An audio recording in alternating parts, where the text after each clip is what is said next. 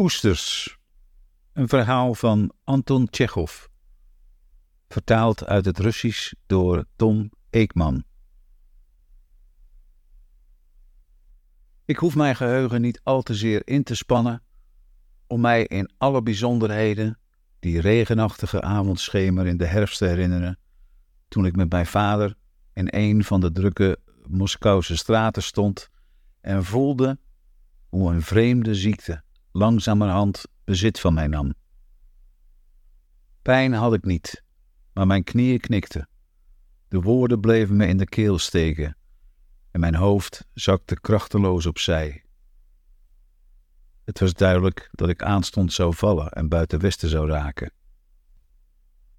Was ik in die ogenblikken in een ziekenhuis terechtgekomen, dan hadden de doktoren op mijn bordje moeten schrijven: Fames, honger.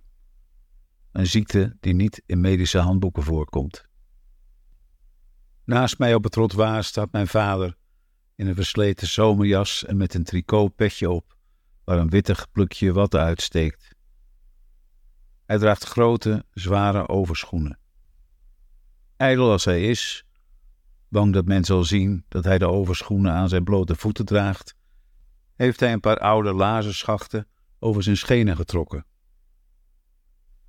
Die arme, zullige zonderling, van wie ik meer gehouden naarmate zijn zomerjas rafeliger en vuiler wordt, is vijf maanden geleden in de hoofdstad aangekomen om een baan als klerk te vinden.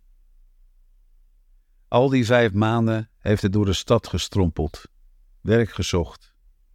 Pas vanochtend heeft hij besloten de straat op te gaan om te bedelen. Tegenover ons staat een groot huis met twee verdiepingen en een blauw uithangbord. Café, restaurant. Mijn hoofd hangt een beetje naar achteren en opzij. En ik kijk onwillekeurig omhoog naar de verlichte ramen van het café. Door de ramen zie je menselijke figuren bewegen. De rechterkant van een orchestrion is te zien. Twee oleografieën, hanglampen als ik door een der ramen naar binnen kijk, zie ik een witte vlek schemeren. Hij beweegt niet en steekt met zijn recht, rechthoekige vorm sterk af tegen de verder donkerbruine achtergrond. Ik span mijn ogen in en begrijp dat de vlek een wit mededelingenbord is, maar wat erop staat kan ik niet lezen. Een half uur lang wend ik mijn ogen niet van het bord af. Door zijn witheid trekt het mijn blik aan. Het hypnotiseert me als het ware. Ik tracht de tekst te lezen, maar mijn pogingen zijn vergeefs. Ten slotte krijgt de vreemde ziekte de overhand. Het geratel van rijtuigen begint op gerommel van onweer te lijken. In de stank van de straat onderscheid ik duizenden luchtjes, mijn ogen zien in de cafélampen en de straatlantaarns verblindende bliksemschichten. Alle vijf mijn zintuigen zijn gespannen en functioneren abnormaal intens. Ik begin dingen te zien die ik nooit eerder heb gezien. Oesters onderscheid ik nu op het bord. Wat een vreemd woord. Ik heb precies acht jaar en drie maanden op deze aarde geleefd, maar ik heb dit woord nog nooit gehoord. Wat zou het betekenen? Is het misschien de naam van de café-eigenaar? Maar naambordjes hangen aan de deuren, niet aan muren. Vader, wat betekent oesters? vraag ik met een heese stem en ik keer mijn gezicht zoveel mogelijk in zijn richting. Hij hoort het niet. Hij staart naar de bewegingen van de mensenmenigte en volgt met zijn ogen iedere voorbijganger. Aan zijn ogen zie ik dat hij die voorbijgangers iets wil zeggen, maar het woord waar het om gaat hangt als een zwaar gewicht aan zijn trillende lippen en komt er maar niet van los. Hij loopt zelfs de voorbijgangers achterna en raakt zijn mouw aan. Maar als de ander zich omkeert, zegt hij: Pardon, raakt van zijn stuk en deinst terug. Vader, wat betekent oesters? herhaal ik. Dat is zo'n beest. Leeft in de zee. Ik stel mij in een oogwenk dat onbekende zeedier voor. Het moet iets tussen een vis en een kreeft in zijn. Aangezien het een zeedier is, maken ze er natuurlijk heel lekkere, hete vissoep van. Met geurige peper en laurierblad. En iets wat zure seljanka met kraakbeen en kreeftensaus. Of een koude schotel met mierikswortel. Ik stel mij levendig voor hoe men dat dier van de markt thuis brengt, het vlug schoonmaakt, vlug in de pan doet, vlug vlug, want iedereen wil eten, iedereen heeft enorme trek. Uit de keuken komt de lucht van gebakken vis en kreeftensoep. Ik merk dat die geur mijn verhemelte, mijn neusgaten prikkelt. Dat hij langzaam mijn hele lichaam in bezit neemt. Het café, vader, het witte bord, mijn mouwen. Alles ademt die geur, zo sterk dat ik ervan begin te kauwen. Ik kauw en slik alsof er werkelijk een stuk van een zeedier in mijn mond zit. Mijn knieën knikken van het genot dat ik voel, en om niet te vallen, grijp ik vader bij zijn mouw en val tegen zijn natte zomerjas aan. Hij siddert en krimpt ineen. Hij heeft het koud. Vader, mogen oesters met de vaste gegeten worden of niet? Ze worden levend gegeten, zegt vader. Ze zitten in een schild, net als schildpadden, maar dat is verdeeld in twee helften. De lekkere lucht houdt onmiddellijk op mijn lichaam te prikkelen en de illusie verdwijnt. Nu begrijp ik alles. Wat gemeen, fluister ik, wat gemeen. Dus dat betekent oesters. Ik stel mij een diertje voor dat op een kikker lijkt.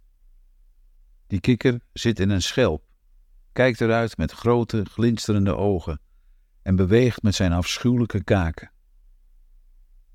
Ik stel me voor hoe dat beest in een schelp van de markt wordt gehaald, met scharen, glinsterende ogen en een glibberige huid. Alle kinderen verstoppen zich en de keukenmeid pakt het diertje met een vies gezicht bij een schaar, legt het op een bord en brengt het naar de eetkamer. De volwassenen pakken het en eten het op, eten het levend op, met zijn ogen, zijn tanden, zijn pootjes. Het piept en probeert nog in een lip te bijten. Ik frons mijn voorhoofd, maar, maar waarom beginnen mijn tanden toch te kauwen?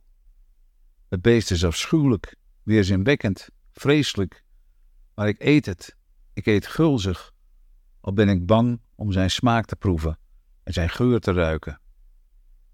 Eén beestje is al op en ik zie de glinsterende ogen van een tweede, een derde. Ook die eet ik op.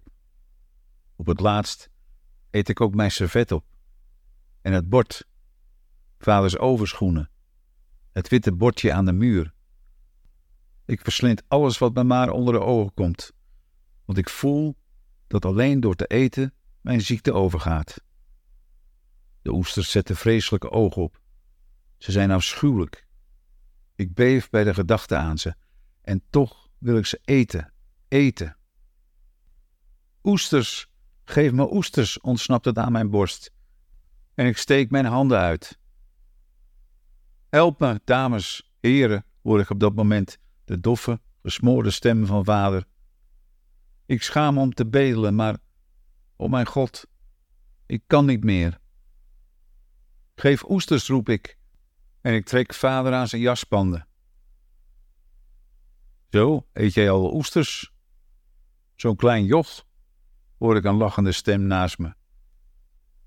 Er staan twee heren met hoge hoeden op voor ons. Ze kijken mij lachend aan. Eet jij oesters, kereltje? Werkelijk? Dat is interessant. Hoe eet je die dan? Ik weet nog dat een sterke hand mij naar het verlichte café trok. Even later stond er een hele groep mensen om mij heen die nieuwsgierig en lachend naar me keken. Ik zat aan een tafeltje en at iets slijmerigs, zouts, dat naar vocht en schimmel rook. Ik at er gretig van, zonder te kauwen, zonder te kijken of vast te stellen wat ik nu eigenlijk at. Het leek me dat ik, zodra ik mijn ogen zou open doen, beslist die glinsterende oogjes, die scharen en scherpe tanden zou zien. Ineens kauw ik op iets hards. Er kraakt iets. Haha, hij eet de schelp ook op, lachen de omstanders. Dommertje, dat kun je toch niet eten? Verder herinner ik me dat ik een verschrikkelijke dorst had. Ik lag op mijn bed en kon niet inslapen van het zuur en de vreemde smaak in mijn branderige mond. Mijn vader loopt op en neer en gesticuleert. Ik heb blijkbaar kou gevat, mompelt hij. Ik voel zoiets in mijn kop. Net of er iemand in zit. Maar misschien komt het doordat ik uh, vandaag niets gegeten heb. Ik ben ook een rare, een stommeling. Ik zie dat die lui tien roebel voor een portie oesters betalen. Waarom ben ik niet naar ze toe gegaan en heb er een paar te leen gevraagd? Hadden ze me vast wel gegeven. Tegen de ochtend slaap ik in.